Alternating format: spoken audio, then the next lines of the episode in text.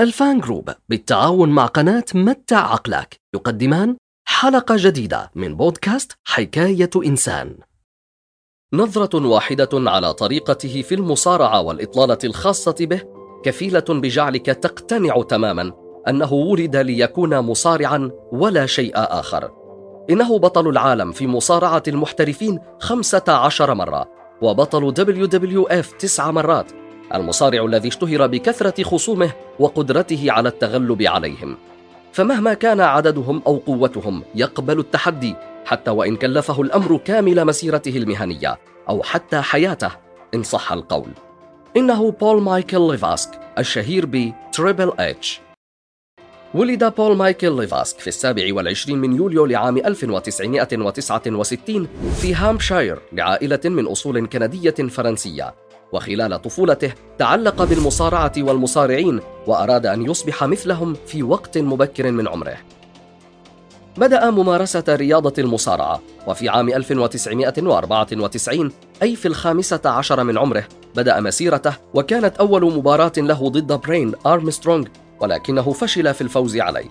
وفي تلك الفترة كان يعرف باسم تيرا ريزينغ وقد اختار مسار المصارع الشرير.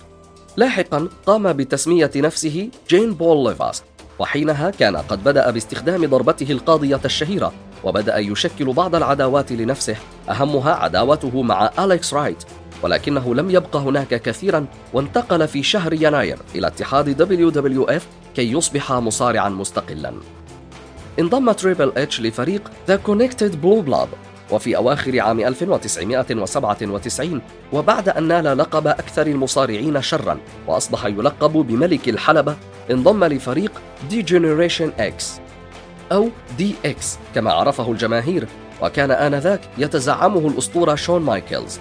وقد اشتهر ذلك الفريق بتكوين عداءات كثيرة أهمها عداؤهم مع فريق ذا هارت فاونديشن ومؤسسة بريت هارت بينما كون تريبل اتش عداء كبيرا مع أوين هارت وبعد إصابة شون مايكلز في مهرجان الرويال رامبل أصبح تريبل إتش قائد الفريق واستطاع أن يفوز بلقب بطل القارات بعد فوزه في مهرجان سامر سلام لكنه خسر اللقب لصالح ذا روك في مهرجان سيرفايفر عندما قامت صديقته شاينا بخيانته لصالح فريق معاد حين ضربته من الخلف على رأسه بعد أن كان قد استسلم في المباراة لإنقاذها.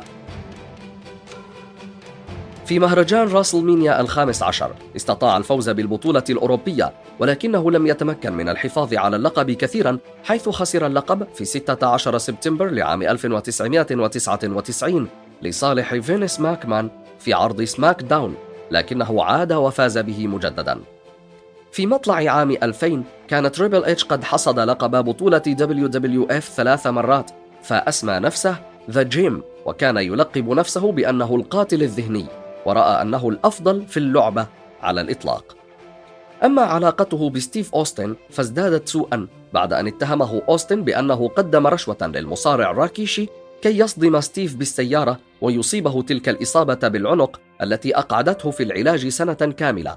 وظلت المناوشات بينهما إلى أن تقابلا في مباراة عام 2001 واستطاع ذا جيم الفوز ليجد له عدوا جديدا ولكن تلك المرة كان عدوه هو أندرتيكر وفي عام 2002 عاد تريبل اتش من الإصابة بعدما ازداد تعلق الجماهير به وأصبح من أساطير المصارعة حول العالم.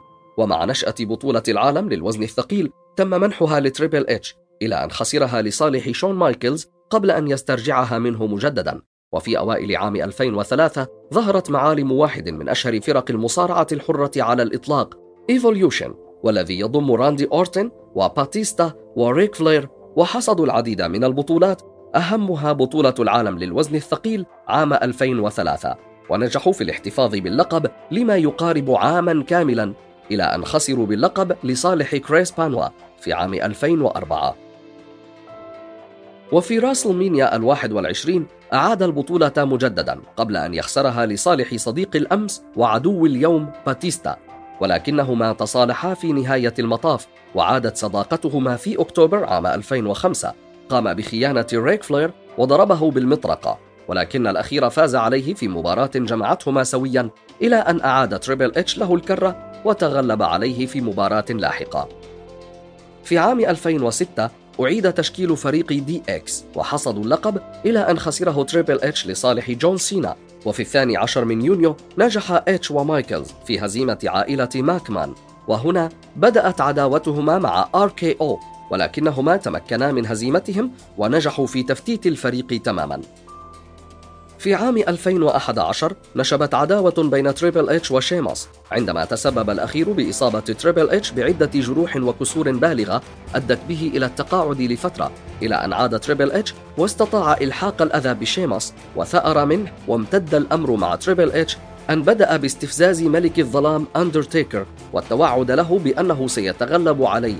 إلى أن أقيمت مباراة ملحمية بين الأسطورتين وبالرغم من الأذى الذي ألحقه تريبل إتش بأندرتيكر إلا أنه لم يتمكن من الفوز عليه وكانت الكلمة الأخيرة لملك الظلام. في نفس العام تم إعفاء فينس من مهام رئيس اتحاد WWE واختير تريبل اتش لتولي ذلك المنصب. وبذلك أصبح الرئيس الجديد ل WWE ولكن ذلك المنصب لم يتغلب على شخصية المقاتل بداخله. ففي مباراة جمعت بين ناش وسي إم بانك. بدأ بانك بالاستهزاء بإتش كرئيس اتحاد فقام تريبل إتش بنفس توقيت المباراة بإلغائه وتقرير أنه سيواجهه في الحال وبالفعل تواجها واستطاع تريبل إتش أن يفوز بالمباراة. وفي 2012 كان بروك ليزنر قد عاد للحلبة ولكن فور عودته خرج عليه تريبل اتش بتصريحات مهينة تسببت في استفزازه فقام بضربه وكسر يده. واستمر تريبل اتش باستفزاز الكثيرين وجلب عداوات كبيرة منها منافسته مع بروك ليزنر في راسلمينيا 2013 والتي فاز بها. وكذلك فوزه على دانيال براين في 2014 وستينج في 2015 وكان عام 2016 هو الأشد في عداوته مع رومان رينز وتواجها في العديد من المباريات. تارة يفوز بها تريبل اتش وتارة يفوز بها غريمه إلى أن توج رينز بطلا للعالم في الوزن الثقيل في راسلمينيا الثاني والثلاثين. هزم تريبل اتش على يد سيث رولينز وفي عام 2018 هزم مجددا على يد كيرت أونجل وروندا روزي كما خسر أمام جون سينا في رويال رامبل ذا جريتست الذي أقيم في المملكة العربية السعودية. لم تقتصر مسيرة تريبل اتش كمصارع محترف وحسب بل يعتبر واحدا من نجوم هوليوود. فبعد ظهوره في عدة إعلانات لأهم الماركات كشركة ميلر لايت وشركة يو إس اي نتورك قرر أن يتجه للتمثيل. فظهر في أفلام كفيلم بليد بجانب بعض الأفلام الأخيرة بجانب فيلم ذا شابرون على الجانب الشخصي ليفاسك أو تريبل اتش تزوج من ستيفاني ماكمان في الخامس والعشرين من أكتوبر عام 2003 وفي الرابع والعشرين من يوليو 2016 حظيا بمولودهما الأول وكانت فتاة أسموها أورورا روز. وفي الثامن والعشرين من يوليو لعام 2008 حظيا بفتاة أخرى وهي مورفي كلير. وأخيرا في أغسطس 2010 رزقا بفتاتهما الثالثة فون إيفلين.